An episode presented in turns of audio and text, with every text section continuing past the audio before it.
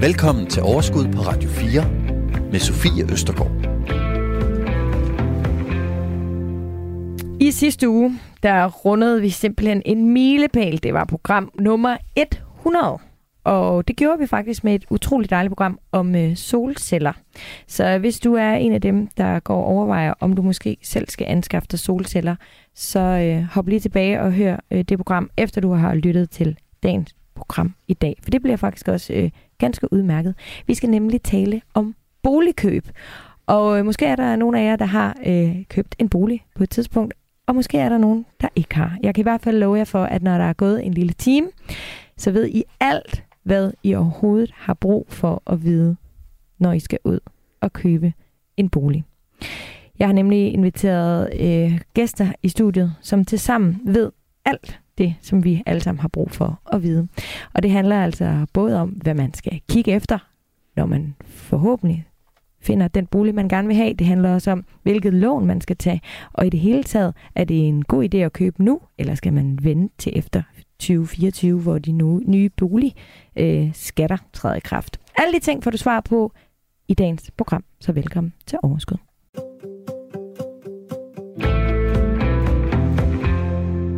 Og velkommen til jer tre. Dejligt, at I er her. Mira Li Nielsen, du er chefanalytiker mm. og boligøkonom i Nykredit. Det er korrekt. Lad du mærke til, hvor meget jeg lagde væk på chefanalytiker? Ja, ja det, lyder, det lyder også flottere, end det er. Nej, det tror jeg nu ikke. Jeg synes, øh, at det er flot. Mm. Så har jeg også besøgt dig, Christian Jungbæk. Du er finansiel rådgiver og partner hos Pengerådgivning. Ja. I er en uvildig bank og uvildig pengerådgivning. Ja, vi er en uvildig bank og boligrådgiver. Boligrådgiver. Lige præcis. Okay. Så det vil sige, at vi, den uvildige del består i, at vi ikke, er, jeg sige, sammen, ikke samarbejder som sådan med én bank, men at vi ligesom på tværs af bankerne. Mm. Så hjælper vi selvfølgelig med alt fra boligøkonomi, køb af bolig, også til omlægning af lån. Mm. Og John Wolf, du er medstifter og rådgiver i Købersmaler. Det er rigtigt. I er også uvildige. Vi er også uvildige, ja. ja. Vi arbejder kun for køberne. Og du ved, hvad du taler om, for du har faktisk i flere år også arbejdet som ejendomsmælder. Det har jeg. Så du har været på begge sider. Jeg har været på begge sider. Ja. Så øh, velkommen til jer alle tre. Jeg er rigtig glad for, at øh, I kunne komme øh, i dag. Jeg kunne godt tænke mig at springe ud i det med det samme. Og jeg kunne faktisk godt tænke mig at starte med at spørge jer alle sammen. Hvad skal man starte med, hvis man gerne vil købe en bolig?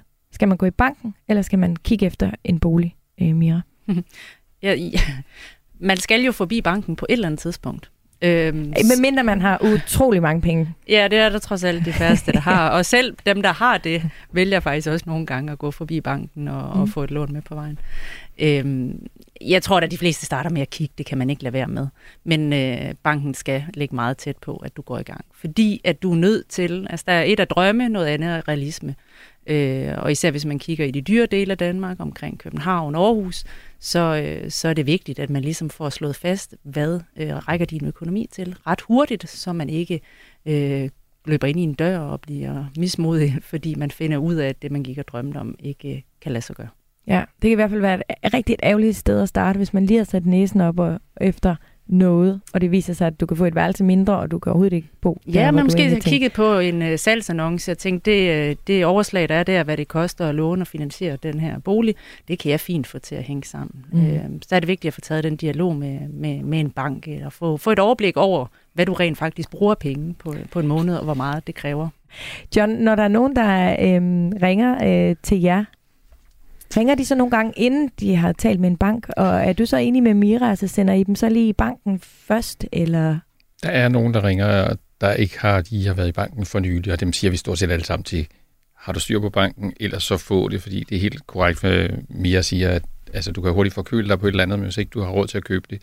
Og lige nu, hvor markedet er så volatilt og går op og ned, og der, der, der er jo restriktioner på, kan man sige. Det, du blev godkendt til, vi sender også folk i banken, der har været der for fire måneder siden og fået et go og sagt, få lige styr på banken, om det stadigvæk er ok, for der strammes jo rundt omkring, fordi rådighedsbeløbet svinder ind med inflationsstigning og energipriser osv. Så folk skal helst have det beregnet. Det giver ikke så god mening at gå ud og forhandle og handle bolig, uden at være sikker på, at du kan finansiere det.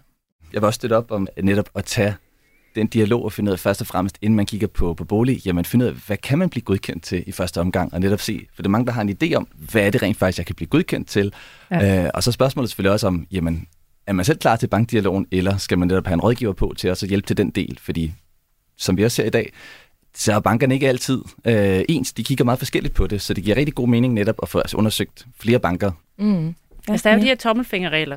Det, det, det dejlige ord gældsfaktor. Altså, hvor meget gæld man sådan generelt set kan have øh, tilladelse at have, når man skal købe bolig, øh, i forhold til, hvor stor indkomsten i husstanden er. Lad os sige, at man tjener 500.000, og, og der er sådan generelt, kan man sige, en gældsfaktor, der hedder gang 4. Det vil sige, at du kan købe en bolig for nogenlunde 2 millioner kroner. Mm. Det er så kun et just, et skøn. Altså, men det, det er jo et sted at starte, fordi der er også noget med, at du er enlig, så kan det være, at man kræver, at gældsfaktoren skal være lidt lavere. Hvis man er et par, kan det være, at den kan få lov at komme op til de fire. Øh, har du børn, så skal der være et større rådighedsbeløb til, ligesom, og de koster. Øh, har du nogle rigtig dyre vaner, øh, som ligger modsat dig, måske, Sofie, men, men, men som, så, så, så vil banken jo kigge på det, fordi de vil rent faktisk gå ind og se på, hvad er, det bør de i hvert fald gøre, det mener også de fleste gør, se på, hvad er historikken i forbruget. Det kan godt være, at vi har nogle minimumsgrænser for, hvor, hvor lidt man må have øh, som, øh, som boligkøber, hvor lavt et rådsbeløb man kan have. Men har du vist dig igennem en lang årrække, du lever meget, meget spartansk, så kommer det så også med i betragtning øh, i, hvor meget du kan få lov at låne, og hvor meget du kan få lov at, at fylde din ø, økonomi ud med, øh, med renter og afdrag på boligen. Men mener du, Mira, at det, altså det, er, det er noget, man kan forvente af banken? Fordi jeg hører godt nok for mange, at når de kommer ind til det her møde i banken, jamen så skal de passe ind i et Excel-ark. Det vil sige, hvis du har øh, ja, den her status, og du har de her de børn, og, øh, og, og du tjener det og det, og du er på det her punkt i dit liv, la, la, la, så er dit rådighedsbeløb, altså det her. Eller, ja, det skal det være. Det skal det som være, minimum. ja, præcis. Og, og der har bankerne nogle forskellige, faktisk Men kan man godt grænser. forvente, kan man godt stille krav til sin bank og sige, prøv høre, prøv lige at gå ind og kigge på min... Øh, altså, fordi der er jo faktisk nogen, og også en del af vores lyttere, som går rigtig meget op i deres økonomi, og som udmærket godt ved, at når de skal til møde med et bank, fordi de for eksempel gerne vil købe et hus, jamen så har de måske øh, i i, i en lang periode altså virkelig tænkt over, hvad de har brugt deres penge på. De har måske også sørget for, at deres konto ikke gik i overtræk, og alle de der små ting, som vi jo får at vide, det betyder noget. Og der vil jeg sige ja. Det bør man forvente at kunne tage, blive taget med i betragtning. Altså hvis det så også holder, når det bliver puttet ind i det Excel-ark, at, at det ikke mm. er bare noget, du har gået og tænkt, at, at ja. jeg, jeg er meget sparsommelig, øh, men at det rent faktisk holder, og man kan se sort på hvidt, du lever for 10.000 og ikke de 12.000, vi egentlig har sat som rådighedsbeløb, så skal det tages med i betragtning. Mm. Ja, John? Jeg vil egentlig bare sige, at, at, øh, der er i hvert fald et godt råd, hvis ikke din bank vil lytte til dig. Øh, prøv at spørge en anden, fordi mm. vi er også meget konservative med det, og det er jo ikke fordi folk skal ligge og hoppe frem og tilbage. Jeg havde en kunde for nylig, som øh, havde et problem med sin bank, fordi de havde igennem mange år ham og hans hustru øh, gået ud og spist rigtig dyrt. De bor i København, har rigtig gode indkomster, og øh, så skulle de så købe et godt sted. Og så sagde banken, det, det, det, det duer ikke, fordi I kommer til at skære ned på jeres forbrug. Så det, det vil vi også gerne. Altså, vi har bare øh, et og drukket pengene op, fordi vi synes, det var herligt. Men nu vil vi, vi gerne skære ned, fordi ja. vi vil have en bolig og prioritere anderledes. Og det havde de faktisk problemer med, fordi banken synes ikke, det kunne passe, at de kunne skære så meget ned. Men for dem var det bare sådan et, et, et, et valg, så det er en god pointe, du har. Det kan også vende den anden vej, hvor de bare synes, man bruger for mange penge, men at det egentlig er frivilligt. Ja. Men det gode råd er, øh, den ene bank vil så spørge en anden, eller spørge en rådgiver, øh, hvad du kan få til. Hvor mange banker skal øh, man, øh, altså hvor mange, fordi jeg har også prøvet det her en gang, hvor jeg, altså, hvor jeg netop skulle ud og have for flere banker, og det kan virke helt sindssygt uoverskueligt med alle de tal og lønsedler, og, pff, som den her bank skal bruge. Men det gode er jo, at når du har det samlet, så kan du faktisk sende det samme Altså, så er det jo ikke sværere at sende mm. det til 10, Nej. end det er at sende det til 2. Så John, hvor mange tænker du, men... Jamen, hvor mange jeg, det kommer an på, om du gør det selv, så har jeg så lidt... Jamen, spørg nogen, der måske... Der er jo også der er jo mange specialbanker i Danmark, der øh, har specialiseret sig i Djøf-medlemmer eller i andre forskellige grupper. Hvis du tilhører nogle af dem, har de tit nogle fordele. Så det kan måske være meget klogt lige at se, hvor placerer jeg mig egentlig positivt ind. Men du har ret, når først du har samlet pakken, så er det jo nemt at spørge øh, forskelligt. Du skal bare vide, at du får svar tilbage og skal sidde og tage stilling til det. Ikke?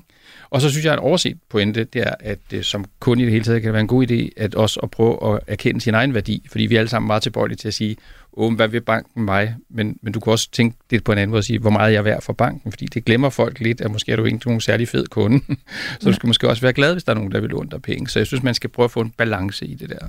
Og det er faktisk en vigtig ja. pointe, fordi det der med, at man tror, at fordi man er lidt oppe i årene, og man har noget formue, så er man meget bedre for banken. Men det er man faktisk ikke, fordi man er der jo sagens natur ikke så længe, som, mm.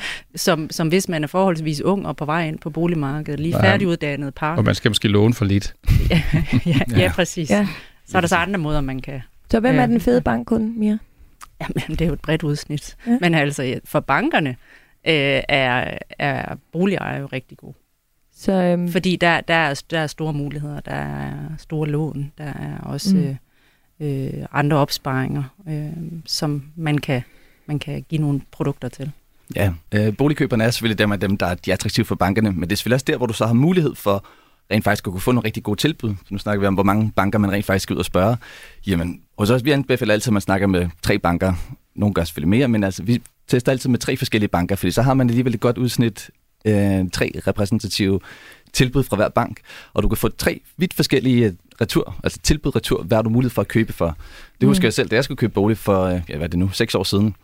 Der var, jeg tror, der var halvanden million forskel på den købspris, jeg kunne få ved at snakke med en bank, en anden bank og en tredje bank. Og det er jo, det synes jeg er skørt at forestille sig, fordi ja, på det tidspunkt min økonomi var forholdsvis simpel lige til, men at de kan anskue ens økonomi så forskelligt.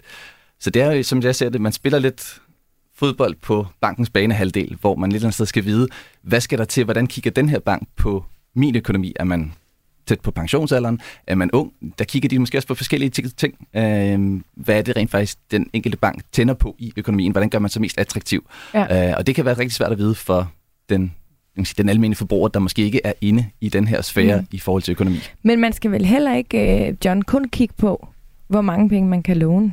Det er, man skal vel også lige kigge lidt dybere ned i det her tilbud, fordi der er vel også forskel på, til hvilke vilkår, mm. og hvad man skal betale for at låne de her penge. Det, er der, øh, men der er en meget stor del af den danske boligfinansiering af realkredit, skal man også gøre sig klart, at det er jo obligationer, der bliver solgt på fondsbørsen, så det er relativt lige. Jeg synes, det bliver overdrevet tit. Der kan selvfølgelig godt være det, der sparer ved at sidde og krejle om øh, 3.000 kroner i, i sagsgebyr.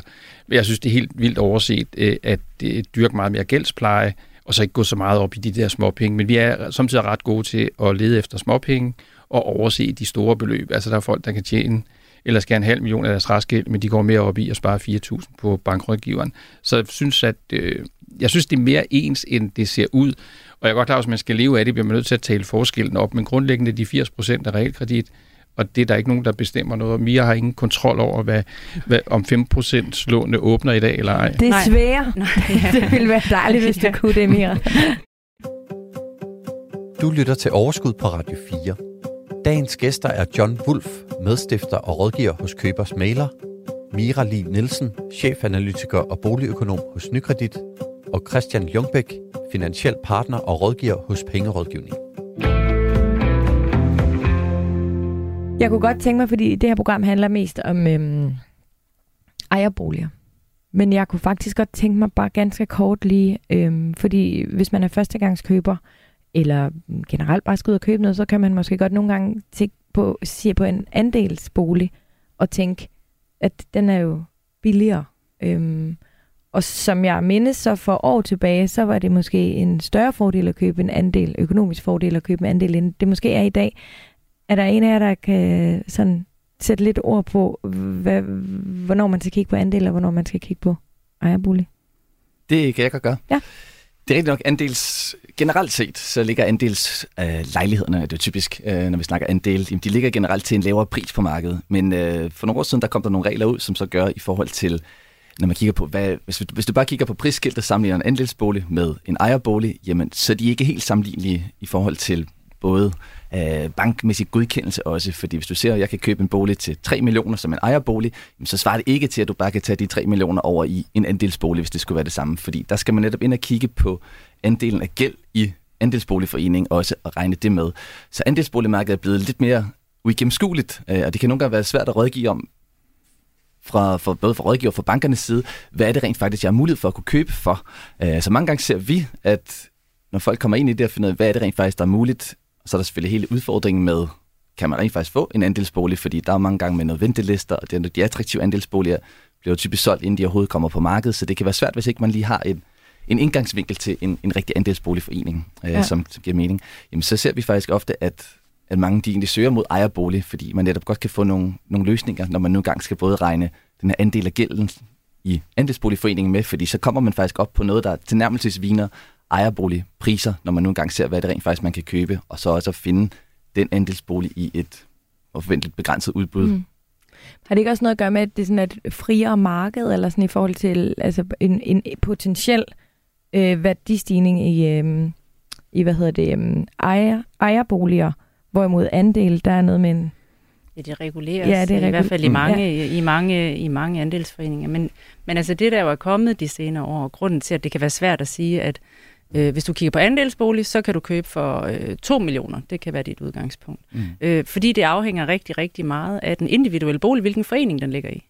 Altså, det, det kræver i dag et arbejde, at man skal nødt til at sætte sig ind i, hvordan hænger, hvilken gæld er der i foreningen, fordi du kommer faktisk også, i hvert fald kreditmæssigt, til at, at, at skulle tage det med ind, og, og fordi du potentielt kan hæfte for den, hvis øh, foreningen falder sammen. Mm. Så derfor vil det være meget individuelt hvad, på andelsboligmarkedet, hvad du sådan kan, kan købe for. Ja. Så det kan være, du kan komme med to øh, andelsboliger ned i banken, øh, øh, til stort set samme pris, pris ja. og få at vide, at du kan købe den ene, men den anden går vi ikke med til. Mm.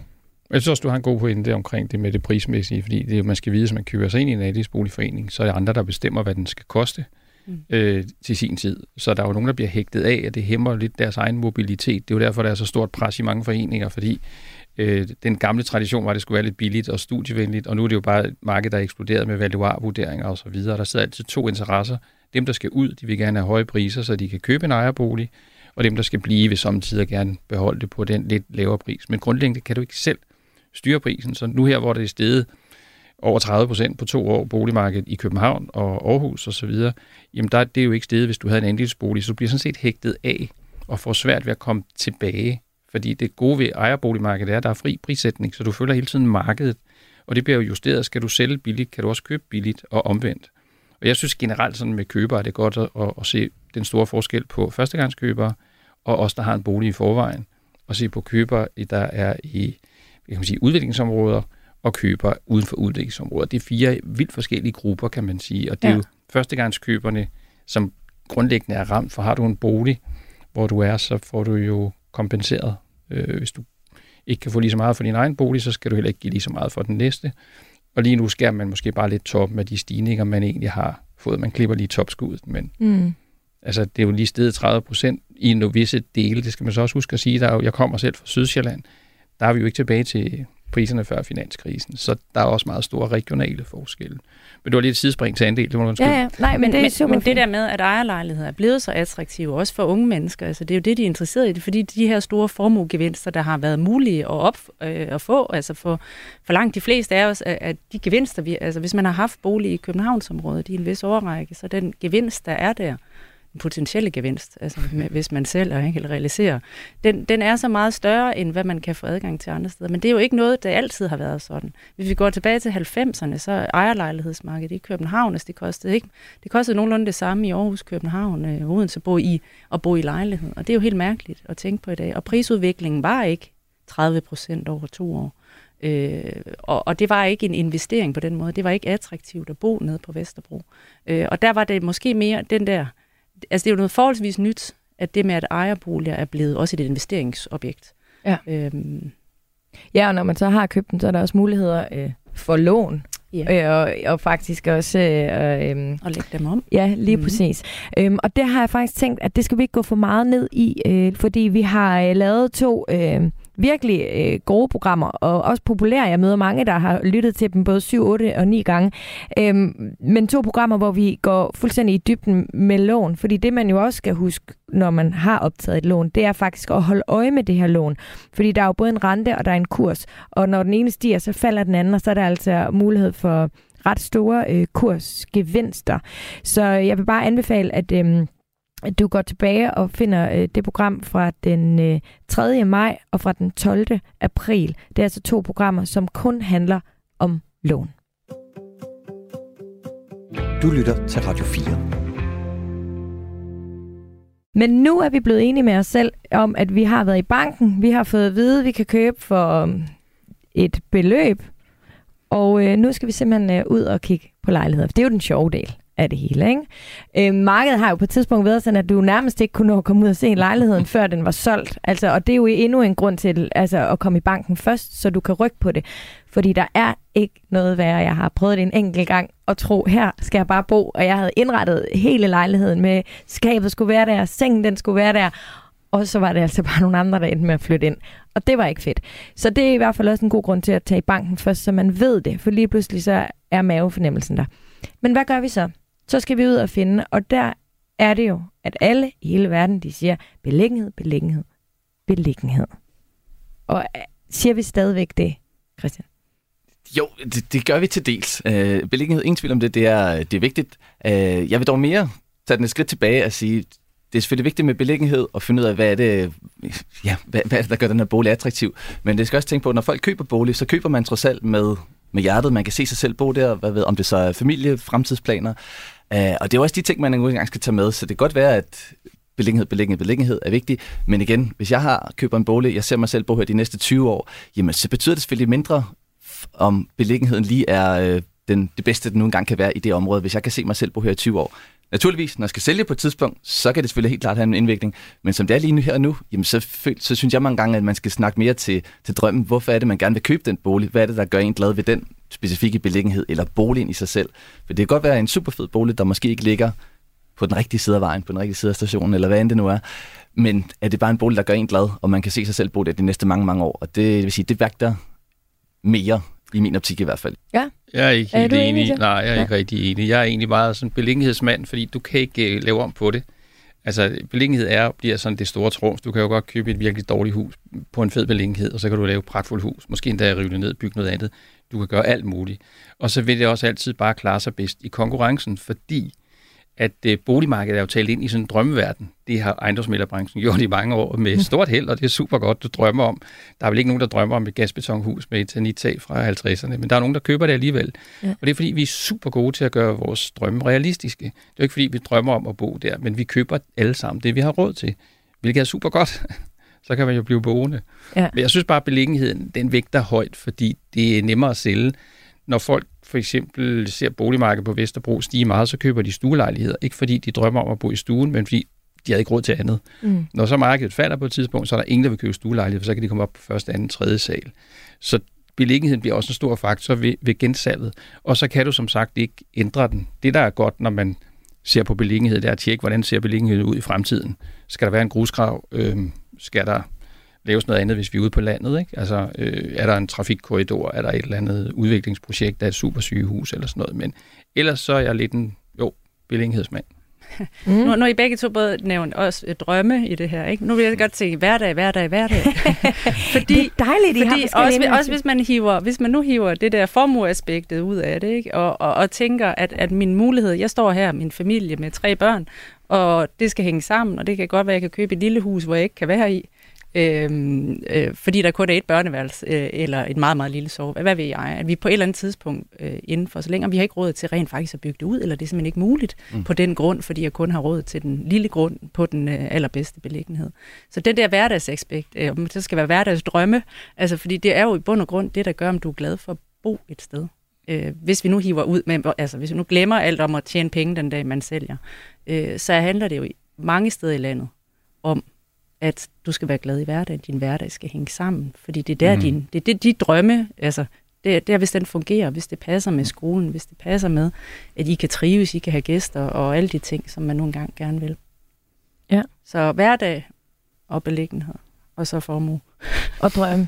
Ja, ja, og drømme. Ja, ja. Når vi er da helt enige, det skal jo passe på dit liv, det, det er super vigtigt. Men jeg synes også, at tit investeringssnakken bliver sådan lidt skæv. Det, altså fordi også fordi bankvinklen er jo altid, du skal købe en bolig for at have en hvor min pointe er lidt, at du investerer altid, når du køber en bolig. Og det kan være, at du ikke spekulerer, men mm. du investerer i hvert fald, mm. for du har købt et, et aktiv, og enten falder det, eller også så stiger det.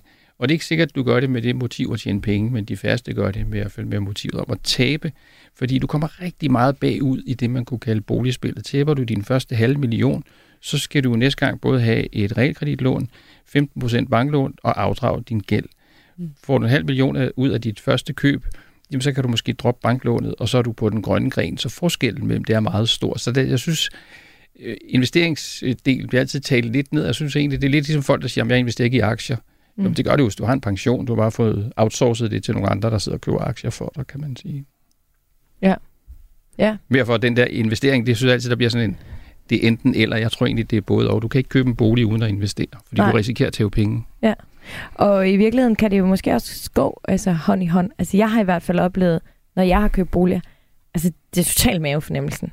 Altså det har jeg også hørt fra andre, det der med, når man træder ind, jamen man kan nærmest mærke det med det samme.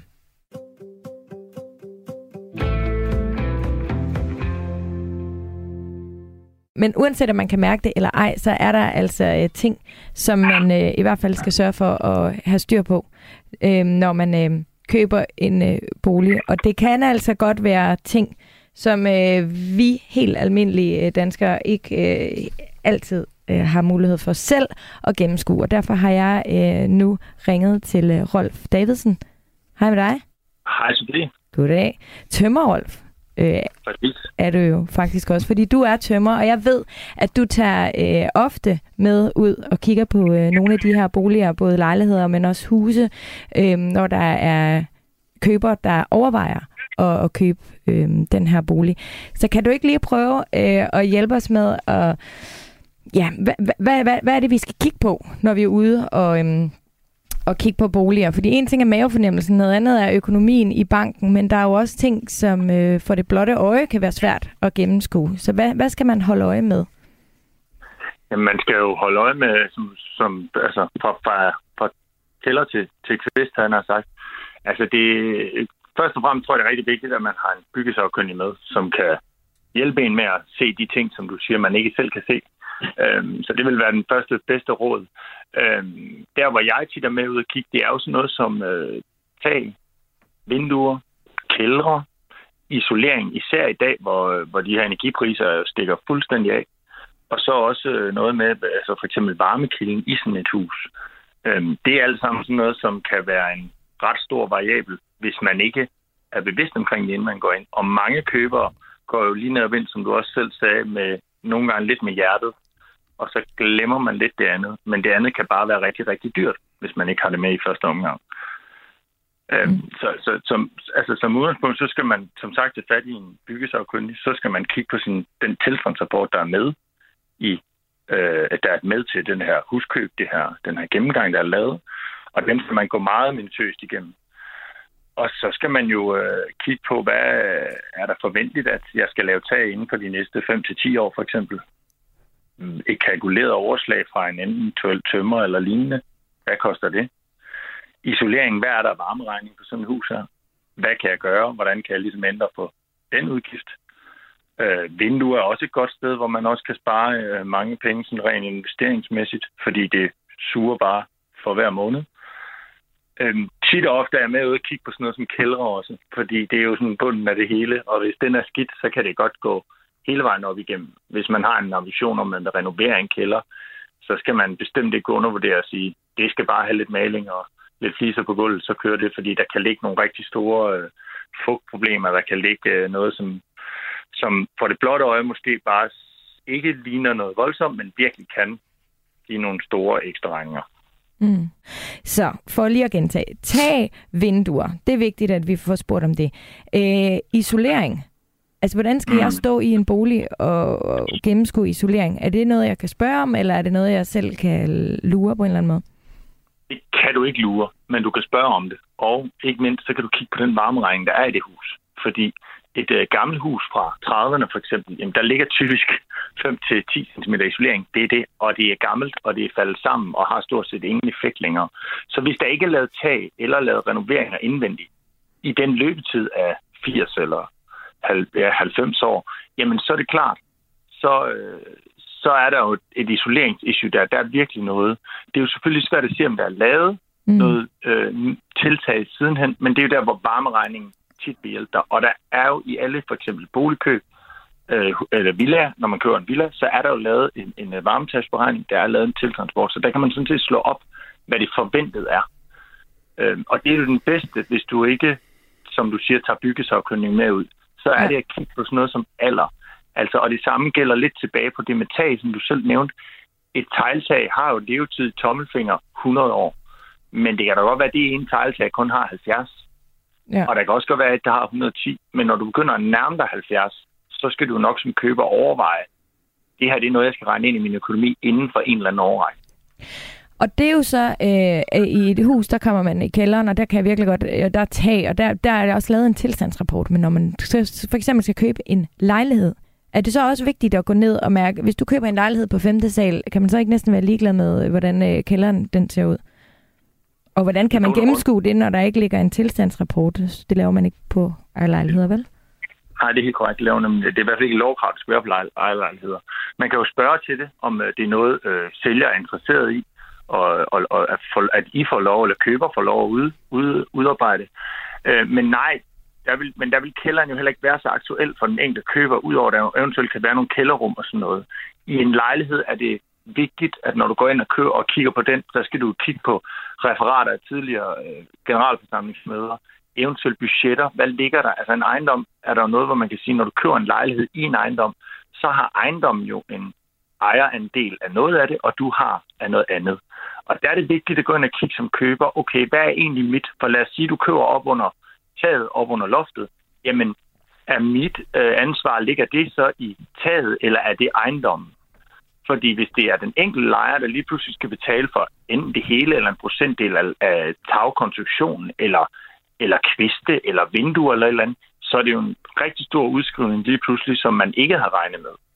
Så det er vigtigt at gå ind og se på, hvordan er øh, hvad skal vi sige, forsikrings- eller ansvarsforhold i forhold til ejendommen og i forhold til lejligheden. Der kan også ligge, der vil for højst sandsynligt ligge, hvis der er øh, forventet, der er jo nogle forventede budgetter fremadrettet, Jamen, vi ved i ejendom, det er blevet diskuteret på forløbende øh, hvad det, generalforsamling. Vi skal have skiftet faldstammer. Der er det vigtigt at gå ind og se, jamen er det noget ejendom betaler, eller er det noget den enkelte lejer? Typisk vil der være en eller anden procentdel, som den enkelte lejer skal være, og det kan godt løbe op i måske 100.000. Mm. Så det er mange penge, hvis man har købt en lejlighed, man ikke lige havde forventet det. Vinduer kan også godt være øh, både lejligheden eller, eller ejendom eller ejeren selv. Det skal man også gå ind og kigge på. Altså, er det mig selv, der står for udskiftning af vinduerne, eller er det ejendommen? Så der er det vigtigt at gå ind og læse på nogle af de her. Selvfølgelig kigge på standen, fordi du ved, er, er, er, de, er de ringe? Skal de alligevel skiftes? Men der er jo en stor forskel på, om det er noget kollektivt, der er lavet ind i ejendomsbudgetter, eller det er noget, den enkelte køber skal stå for. Tak, øh, Tømmerolf, fordi du lige øh, ville være med øh, på linjen her i dag. Tak for hjælpen. Selv tak. Mia, der kan jo potentielt være kommende udgifter øh, i, i, altså store kommende udgifter, hvis vi taler vinduer og tag. Ja, selv ved ejerlejlighed. Selv ved ejerlejligheder, ja. Tager man de tal øh, med i banken? Ja, og det er jo en del af det forarbejde, der skal laves, og også det, man, altså derfor man er nødt til at være så grundig, inden man bare køber og springer ud i det og skriver under. Øh, fordi der er jo de her ting. Jeg, jeg kunne godt lige tænke mig at knytte en kommentar til det der med, når man er ude og kigge på i dag, øh, og kigger på varmeregningen, hvad den hidtil har været. Der skal man være opmærksom på, at hvis huset nu for eksempel har været handlet, og der er lavet et energimærke for fem år siden, som stadig gælder i dag, så, så, er det, så med de øh, energipriser, vi ser nu, så vil det slet ikke afspejle sig, og det forbrug, man også kan forvente vil komme til. Altså, det kan godt være, at energipriserne forventes at falde igen, men de forventes. Jeg har ikke set nogen... Øh, øh, det er meget få, der tror, at de kommer helt ned, hvor de var engang. Ikke? Mm. Så det skal man have med at det kan godt snyde det, Lige nu det forbrugsudgiften. Lige nu taler vi rigtig mange tusind kroner. Tredobbelt, øh, hørte jeg nogle steder. Ja, måske endda mere. Øh, og ja, og det er så alvorligt, som det kan blive, folk er nødt til at gå fra hus og hjem. Ja. Øh, og de regninger, de begynder først at komme nu, øh, og det er ikke bare en enkelt, som mange måske har kunne overleve. Det, øh, det, det, vil, det ser også ud til fremadrettet, desværre, i det, der hedder Futures Marked på Energi, at, øh, at alle, også i januar forventer man, at der handles også næsten på niveau som i dag. Så altså, det er ikke noget, der bare går væk. Nej, det er noget, vi skal... Ja, desværre. Det er en ny Kom over og komme ja. igennem, ja. ja. Og i sidste uge, der lavede vi altså et øh, virkelig godt program om solceller. Så hvis man øh, står i den situation, at man har mulighed for det, både økonomisk, men også pladsmæssigt, og allerede ejer sin egen bolig, så prøv at gå tilbage og lytte øh, på det. Jeg havde Christian i studiet. Det er faktisk en god forretning for ham nu at sælge noget af det overskydende øh, energi øh, videre. Du lytter til Overskud på Radio 4. Dagens gæster er John Wolf, medstifter og rådgiver hos Købers Mailer, Mira Li Nielsen, chefanalytiker og boligøkonom hos Nykredit, og Christian Jungbæk, finansiel partner og rådgiver hos Pengerådgivning. Jeg er vild med den måde, øh, den gode Anders han siger øh, rådgiver øh, på. det er så fint. Det er så dejligt. Øhm, ved I hvad? Nu har vi fundet en bolig. Vi ved, at vi skal kigge efter. Vi øh, er der, og nu skal vi simpelthen forhandle. Fordi det vigtigste at huske på, det er jo, at prisen på en bolig, den kan man jo godt komme med et bud på hvis man føler, at det er der, man er. Fordi som markedet har været tidligere, der var det måske mere den omvendte vej, at man skulle være bekymret for at komme til at betale mere end udbudsprisen. Øh, men vi er på vej ind i et marked, hvor det i hvert fald, synes jeg, vil være fjollet, ikke øh, i hvert fald at komme med et bud. Men øh, det er altså også forbundet med øh, en del usikkerhed, hvis man står for eksempel som førstegangskøber, og også anden- eller tredjegangskøber, kunne jeg forestille mig. For hvad kan man egentlig tillade sig? Og nu skal I lige høre fra en af vores øh, lyttere, Mikkel. Hej overskud. Jeg kunne godt tænke mig at finde ud af, hvordan bud på en fast ejendom foregår i praksis. Vi er selv lige stået i en situation, hvor vi ville byde på et hus, men vi anede ikke, hvem man skulle skrive til. Øh, hvordan formulerer man et bud? Hvad skal der stå? Og hvad, hvad skal der i hvert fald ikke stå? Vi var ret bange for at gøre noget forkert i den situation. Findes der ikke en skabelon eller en rigtig måde at gøre det på? Og der øh, er selvfølgelig en mulighed, at man får nogen til at, øh, at hjælpe sig, men der er jo også nogen, som rent faktisk gerne vil forsøge at gøre det her selv, og Mikkel har jo virkelig nogle gode spørgsmål, men jeg synes jo også spørgsmålet om, hvor meget kan man tillade sig at byde under udbudsprisen? John, hvad tænker du om det? Ja, jeg tænker, man skal tænke sig lidt om, men altså lige nu øh, er markedet jo et sted, hvor det selvfølgelig appellerer til, at man forsøger at få et, et, et godt afslag, fordi det er så faktisk svært at opdrive nogen der ikke tror, at markedet skal ned. Og det skal være sagt med al ydmyghed. Vi tog alle sammen fejl ved corona, så hvem ved, hvad der sker nu, men det er nok svært ikke at tro på, at det falder. Det vil mm. sige, at du må prøve at forud diskontere lidt af det, men man skal huske, at sælger er ikke så interesseret. Der er jo en vis modstand på at, at forud diskontere et, et kommende fald. Men det gode råd er at lade være med at skambyde. Altså, der er mange folk, der har sådan lidt gammeldags indstilling om, at om nu starter jeg bare helt vildt lavt, for så ender vi nok et eller andet godt sted. Og det vil jeg i hvert fald ikke uh, tilråde, fordi du risikerer lidt at fornærme den anden part. Så kom tættere på det, du gerne vil, og det, som måske også er din realistiske drøm. Fordi den der forestilling om, at de andre vil forære det væk, den går ikke. Så lad være med at skambyde, hvad det så end er, og det kan du så få lidt råd til. Altså, der er jo masser af steder, du selv kan undersøge på nettet, hvad handles, altså det, man kalder referenceejendom, hvad andet solgt til. Men lige nu, hvor markedet går lidt i stå, selvfølgelig kan du byde. Og til hans spørgsmål, hvad skal du gøre? Ja, du kan ringe mm. til maileren, du kan skrive til maileren. Maileren vil hellere end gerne have et bud.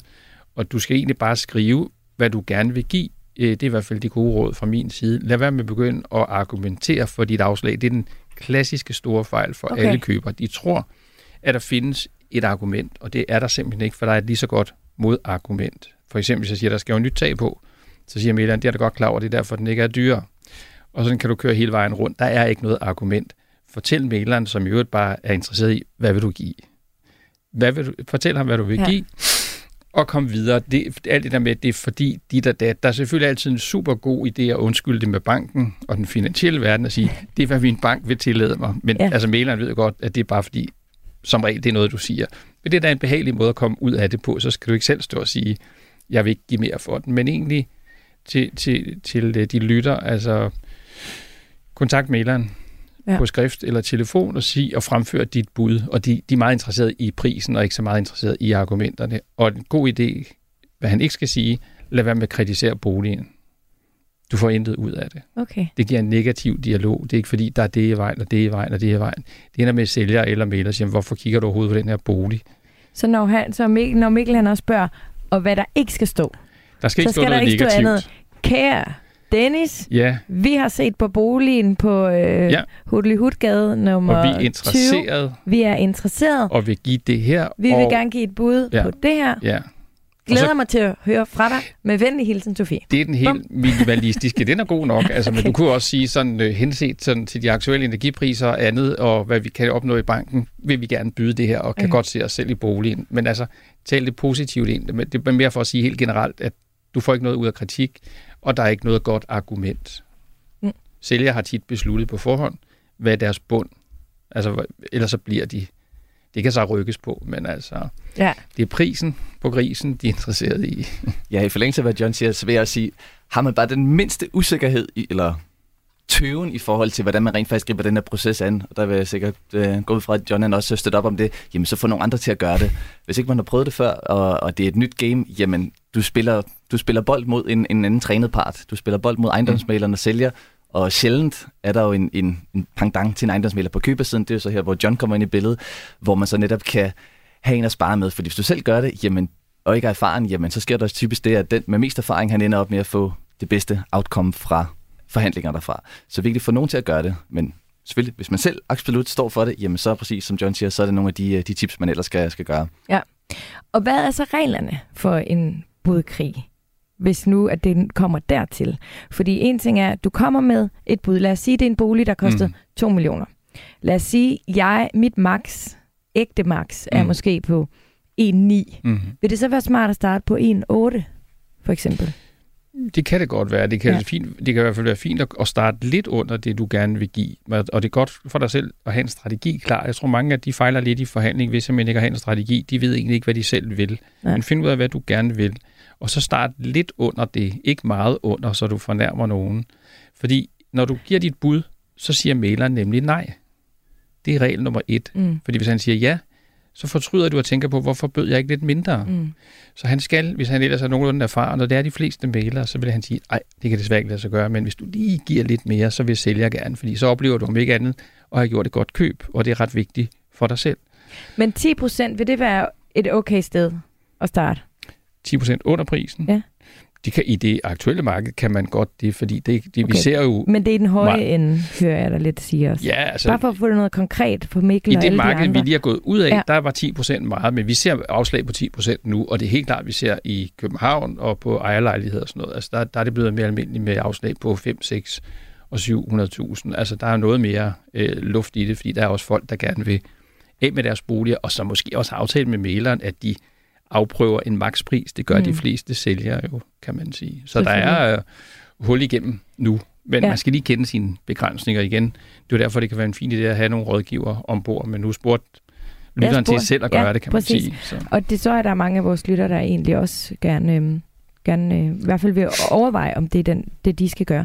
Men så kan der jo være, at man er så heldig, at man er den eneste, der har budt. Og måske har der også, man skal vel også kigge på liggetiden. Altså hvis den har ligget meget længe, kan man måske godt byde en lille smule lavere, end hvis den lige er kommet til salg. Ikke? Helt klart. Men så står vi jo så måske i den situation, omvendt situation af det, at der er måske tre købere mm. til den samme ja. lejlighed. Ja.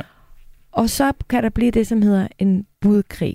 Og det vil jeg altså godt have, at vi lige øh, gennemgår. Fordi der er jo nogle sådan lidt særlige regler for, hvad man må og mm. Hvad man ikke må. Ja. John? Jamen det er meget enkelt, fordi hvis der er flere købere, det er der jo stadigvæk øh, masser af lommer, hvor der er, så vælger maleren og sælger i fællesskab, om de vil holde en egentlig budrunde, som er sådan en runde, hvor man udleverer samtlige dokumenter til alle købere og giver en frist for, hvornår de skal indlevere deres bud, som så bliver åbnet, og hvor man bagefter skal lave en budrapport og sørge for, at alle, der har budt, øh, får i vide, øh, hvad der ellers er budt et af andre, så man ved, man ikke bliver narret i den proces. Det er sådan mere formalistisk øh, og bliver brugt meget lidt, fordi det er lidt tungere rent administrativt, og fordi både sælgerne og som til også mailerne er lidt mere utålmodige, fordi det, det skubber tit salget lidt ud i tiden, fordi man netop skal have indhentet samtlige dokumenter, og de skal have en frist til at byde. Men det er sådan den formelle budrunde. Den bruges, men dog i begrænset omfang. En langt mere hyppig model, det er den, hvor maileren efter aftalen med sælger siger, kom med jeres bedste bud. Og det betyder altså, at der ikke er anden servering. Mm. Det betyder, at du skal komme med det bud, du mener, du vil give. Fordi det er ligesom etikken i det, at så render man ikke rundt og spørger de andre. Fordi malerne må ikke oplyse, hvad de andre de har budt. Så man siger, Pia, hvad vil du give? Og Christian, hvad vil du give? Og mm. hvad vil du give? Altså, og så kommer man med det, de kalder ens bedste bud. Og ideen i det er jo at appellere til folk om, du ved, hvis ikke du giver nok, så vil de andre have den. Og det er der, man skal overveje dybt, kan man sige. Hvad, hvad, hvornår vil jeg ærge mig over, at jeg har været for nær, Ja. og hvornår vil jeg ærge mig over at få den, fordi jeg egentlig blev lidt for grebet af stemningen. Ja, jeg vil bare vinde. Men det er sådan de to modeller, den formelle, kan man sige, som bruges meget lidt, og så den, hvor man bare mailer. Når mailer siger, vil du, vil du komme med dit bedste bud, så prøver han at sige, der er andre købere, hvad vil du give? Ja. Og, og der skal det, du ikke regne kan... med, at han kommer tilbage og spørger dig en gang til. Nej. Og er det så her, fordi så når man ser for eksempel i fjernsynet beliggenhed, beliggenhed, beliggenhed, eller nogle af de der programmer, så er det sådan noget, um, så er det godt at sige øh, 2 millioner og øh, 52.000 eller et eller andet. Også i, i hammerslag, altså der kommer I jo også med... Altså, ja, vi får at vide nogle gange, at den bolig er solgt i overbud, ikke? Ja, Ja. præcis. Og så er der så, så er det sådan lidt skæve priser, fordi så, vil sælge, så tænker man, sælger vil hellere sælge til 2,1 3 og 3.000 end 2,1. Er det, er det et godt råd, Christian, at man lægger sig sådan lige lidt skævt og lidt over det, man tror, de andre byder? Jo, det, det støtter jeg helt op om. Øh, Jeg vil lige tage det skridt tilbage og egentlig sige, altså kan man undgå en budkrig, hvis man kan kalde det det, altså så er det selvfølgelig først at foretrække der, for vi Men ser... hvordan kan man undgå det som køber? Jamen, vi oplever ofte inde hos os, at nogle af sit par ved at kigge på en bolig, ja, de synes, at den er spændende der, men de vil godt lige tænke lidt over, de, lidt, øh, de tøver lidt med at egentlig gå videre. De føler, at det er en rigtig mavefornemmelse, de har haft. De har måske ved at se boligen en gang, to gange, men mange er lidt bange for at lægge det her første bud, øh, hvor der så går noget tid, og så jo længere tid der går, jamen jo mere, jo øger, højere bliver sandsynligheden for, at der rent faktisk kan komme en køber to potentielt, eller køber tre. Øh, så vi har set mange gange, at folk har siddet på hænderne for lang tid, og så er der lige pludselig kommet en køber to og en køber tre. Øh, så jeg vil sige, er det en rigtig bolig, det føles rigtigt, beliggenhed og alle de ting spiller, jamen så øh, giv endelig et bud, inden der nu kan slår komme til. en anden køber, ja. Du lytter til Radio 4. Og nu var du inde på det, Christian, så kommer man jo dertil, hvor man skal have lavet en øh, købsaftale. Øh, og der skal man simpelthen øh, alliere sig øh, med nogen til at hjælpe. Det er i hvert fald øh, helt klart min kæmpe overbevisning. Ja. Går ud fra, at de alle tre er enige. Men mindre man jo selvfølgelig selv har en eller anden baggrund, hvor man har fuldstændig overblik øh, over det der. Øhm, men, men der går nogle dage, hvor der jo er en form for fortrydelsesret, øh, både for køber og sælger efter underskrift. Nej, ikke, Der er ikke nogen for sælger. ikke for sælger, kun for køber. Ja. Og der går så nogle dage, og så øh, går handlen igen.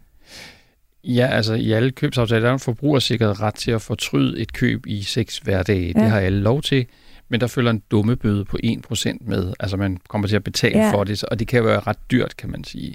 Men derudover er der jo i alle fornuftige handler et forbehold for bankens og for rådgiverens godkendelse. Og det giver der jo en mulighed for at annullere handlen, for der er sådan, at der er så mange underliggende dokumenter i en handel, at dem gennemgår man ikke på alle ejendomme, for så vil det blive alt for tungt arbejdsmæssigt. Så man køber egentlig på sådan en forestilling om, at det byggetekniske og beliggenheden og alle de andre ting er i orden, og så bruger man det forbeholdstid, man så får for ærende, som er et rådgiverforbehold. Og vi søger altid at få seks hverdage, fordi så udligner det sådan set øh, fortrydelsesretten, så du får en gratis fortrydelse i stedet for. Der er nogen, der gerne vil presse det igennem på en 3-4 dage, men hvis man både skal nå banken og rådgiveren osv., så, videre, så er det en god idé at få 5-6 dage, men 6 dage er ideelt, fordi det er det samme som fortrydelsesretten er. Fordi den er der ikke nogen, der ønsker at bruge, og der er heller ikke ret mange, der bruger den. For Mm. det er gratis, hvis din rådgiver annullerer det. Men den periode bruger man jo til at grave ned i det hele og se, hvad findes der egentlig af information her, som kunne være en dealbreaker, eller som i hvert fald er noget, du skal tage højde for, hvis du vil, vil gennemføre øh, købet, kan man sige. Ja. Men sælger har ikke nogen ret til at fortryde. Nej, okay. Når, når de har skrevet under, så hænger de på det, og derfor, hvis man lige skal snakke om, hvad der er vigtigt at få ind i en købsaftale, Ja. det er alle aftaler, fordi det er sådan, at når du underskriver en købsaftale, så er det jo et tilbud efter aftaleloven. Og når du så din, får din rådgiver til at skrive, at vi betinger handlen af det og det, så er det det, der hedder uoverensstemmende accept. Det betyder, at sælger sådan set kan smutte. Det har de gjort en del her i de meget, meget gode tider, fordi efter de havde besluttet sig for at handle med en af vores kunder, så er der kommet en anden kunde og sagt, øv, jeg ville da godt have givet lidt mere. Så hvis rådgiveren piper, så bliver køber et smidt ud, og så hiver de køber to ind. Så derfor er det meget vigtigt at få aftalerne ind i købsaftalen, fordi så er det jo et vilkår, sælger skriver under på med det samme. Det kan være helt banale ting om, at han skal nok udbedre det og det. Jamen, så sørg lige for at få det skrevet, fordi hvis du får din rådgiver til at skrive det, og det ikke står i aftalen, så kan du risikere at blive vippet ud. Men nu taler vi om nye tider, hvor der formentlig, det er en af fordelene nu, at køber kommer nok til at få bedre tid til at undersøge. Alting, Ja. ja. det har knibet lidt i, øh, Det er lidt I de gode tider, ikke? øh, marked, øh, det, det, det vender til nu, købers fordel nu, at der nok bliver tid til at undersøge tingene lidt bedre. Jeg har øh, lidt flere spørgsmål til jer fra vores øh, lyttere, og nu skal I lige øh, høre fra Christina. Hej, jeg hedder Christina. Min kæreste og jeg skal købe vores første hus om et års tid, og vi ønsker selvfølgelig at købe så fordelagtigt som muligt. Derfor kunne jeg godt tænke mig at vide, om det er bedst at købe bolig før eller efter de nye boligskatteregler træder i kraft i år 2024. og øh, gerne øh, med perspektivet mod øh, førstegangskøber, der skal ind på boligmarkedet. På forhånd tak for svar, og øh, tak for et super godt program. Hej. Og Mira, her vender jeg mig jo selvfølgelig øh, mod chef analytiker fra Nykredit. Hvad vil du svare, øh, Christina her? Den er heldigvis meget nem, den her. Øh, de, skal, de skal købe nu, hvis det er nu, de gerne vil købe, fordi boligskatteændringerne, der kommer fra 2024, de får ikke nogen særlig betydning, øh, hverken værdimæssigt for, bo, for huse, altså for huse, øh, øh, og, og det man så bare kan se frem til, det er muligvis en lille skattelettelse, når vi kommer hen til 24 for hus. Øh, anderledes ville det have set ud, hvis det var en ejerlejlighed, de kiggede på, hvor, øh, hvor der vil komme nogle forholdsvis store skattestigninger på lejligheder, ikke bare i København og Aarhus, men sådan set i hele landet, øh, som kan have en betydning, der bliver så store, at de bliver ligesom rentestigninger, at de bliver dyre at bo i, det gør, at køberne har, øh, vil betale mindre for dem, så der kan komme øh, et formuetab. Men er det et hus, du kigger på, faktisk også selvom det er et hus i Gentofte eller her rundt omkring København, så er det meget små bevægelser, der kommer øh, i ændringerne i skatterne for huse. Ja. Mm. Et spørgsmål fra Sabine, uh, Sabine Jensen inde på vores Facebook-gruppe. Vi har haft kig på et andet hus, et dyrehus. Det kræver renovering og tilbygning samt salg af egen bolig. Vi vil kunne sælge med en god friværdi. De sidste måneder har vi stoppet bremsen i grundet de stigende renter, el, generelle priser, og vi føler os usikre på, hvad fremtiden bringer på de her punkter. Vil det være dumt med et boligkøb i de her tider, eller vil det på den lange bane være okay alligevel? Vi forventer at skulle bo i den nye bolig i øh, ja, omkring 20 år. Christian, hvad, hvad tænker du? Jamen, har man så lang en tidshorisont, 20 år, så, øh, så vil jeg slet ikke øh, tøve med at købe bolig.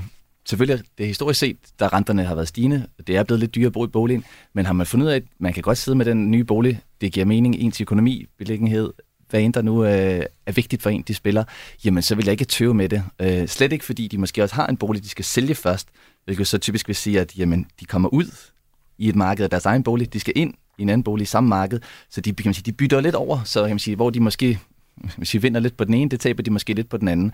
Så selvom den er lidt dyrere, jamen så når det er samme konjunktur, så det er altid nemmere at bytte over, end det er måske at skulle ud af markedet, og så ind i et potentielt set højere marked. Så, øh, så jeg vil ikke være bange for, at de egentlig skulle gå, gå videre med køb, som det er nu her, på trods af, at det er dyrere, end hvad det måske var for seks måneder siden. Mm. Øhm, og så måske også tage den pointe med, at der er mange der her med, at tænker, at det er betinget eget salg, hvor igen kommer tilbage til, at er der en, en anden køber, øh, som måske kan gå ind og så snuppe den bolig, fordi de ikke har fået solgt, jamen så også få undersøgt de muligheder. Kan det rent faktisk give mening at skulle købe bolig 2, inden de så har fået solgt den første. Igen, hvis økonomien tillader det osv. Øh, det kan selvfølgelig være farligt i, øh, at gøre, men når det så er sagt, så kan man nogle gange også få øh, en, et, et bedre deal end, end ellers. Det, øh. Jeg ved ikke, om lytterne kan fornemme det, men øh, der er nogen her, der ikke er helt enige i din sidste pointe der, Mira. ja, jamen altså både, at det er, det er, for, er ret risikofyldt at gøre øh, lige præcis i den situation, vi står i nu. Jeg kan så også fortælle, at det faktisk er en af de ting, som man oplever bankerne nu i højere grad vil sige, hvis du skal købe, så skal du have solgt, før du får lov at købe. Fordi der er så stor risiko for, at der kan komme tab, at det kan, den bolig, man sidder med, man kan komme til at, altså den, den bolig, man gerne vil have solgt, at man kan risikere at komme til at skulle eje det en meget længere tid, end økonomien egentlig rækker til. Ja. Mm. Sidste spørgsmål i dag, og det er der rigtig mange af de her, spørg- de her spørgsmål fra vores øh, øh, lytter, som går på. Skal man købe bolig nu, eller skal man vente et halvt år, eller et helt år, hvis man er førstegangskøbere. Hvor er markedet på vej hen? Og det ved jeg jo godt, som du også allerede har været inde på, John. Corona, alle sagde noget, og, nu, altså, og det gik lidt øh, anderledes, end hvad man lige øh, øh, havde forventet. Men jeg kunne godt tænke mig bare lige at slutte af her. Hvad er jeres... Øh, John, hvad... Øh?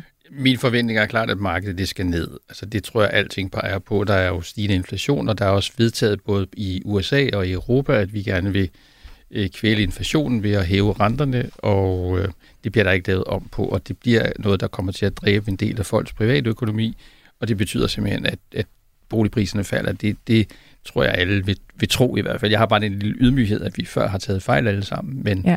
men jeg tror, de falder, og spørgsmålet er bare, om du kan udsætte dit køb, fordi boligkøb er trods alt så meget af dit liv, at det der med at gå og vente på noget, du aner jo ikke, hvad du venter på. Mm. Kommer meget ind på tidsperspektivet, som Christian også siger, men som førstegangskøber skal man selvfølgelig være lidt varsom, hvis det er ens første toværelseslejlighed. Den har man jo sjældent et 20-års perspektiv på. Ja, god pointe. Men man kender heller ikke rigtig lige fremtiden, hverken med renter eller som Mia sagde, med energien. Altså, det, hvornår bliver det så billigere, kan man sige. Ikke? Ja. Men det er klart, at de, dem, der har størst problem, det er førstegangskøberne, fordi på trods af, at priserne falder nu, så er det, man kalder boligbyrden, hvor meget din indkomst skal du bruge på at bo, den er desværre steget, så de er dem, der er diskvalificeret lidt. Men om de skal vente eller ej, det bliver lidt et temperamentsspørgsmål, fordi du kan ikke være sikker på, det bliver bedre. Nej. Christian og Mira, I, I nikker. Ja, ja og så, altså, det handler også meget om den nuværende boligsituation, vil jeg. Altså, hvor du står hen i dit liv. Bor du egentlig mm. fint? Dækker det dit behov, men har du, er det, handler det om, at du har en drøm? Øh, du og din kæreste måske har en drøm om at blive ejer, boligejer. Mm. Så, kan det godt, så synes jeg, man skal sætte den drøm lidt på hold endnu, og se, hvad der rent faktisk sker. Øh, anderledes er det, hvis du rent faktisk øh, bor alt, alt, alt for trangt. Det præger jer. Eller at du har øh, du skal ud af en lejebolig, øh, måske en fremlejet bolig. Eller, altså, hvis der er et presserende behov, og, men igen, det handler om så at få, få tidshorisonten så lang som overhovedet muligt. Klart. Så der heller gå lidt på be, øh, bekostning med beliggenheden måske, så du kan købe lidt større, hvis det især i sådan et Københavnsområde, du kigger på. Ja. Jeg er helt enig. Jeg støtter op om, hvad der er blevet sagt, og så også se på det igen fra, fra det perspektiv, jamen, hvorfor er det, man går ind i boligen? Det er jo typisk, fordi man gerne vil have noget tag over hovedet. Giver det mening i ens økonomiske situation, ens økonomiske formåen, hvad man kan blive godkendt til, og det, er, det passer ind i ens liv, og man har den tilstrækkelige tidshorisont, jamen, så vil jeg ikke personligt selv være bange for at gå ind i et boligkøb, som det er nu her, om det så er førstegangskøber eller senere.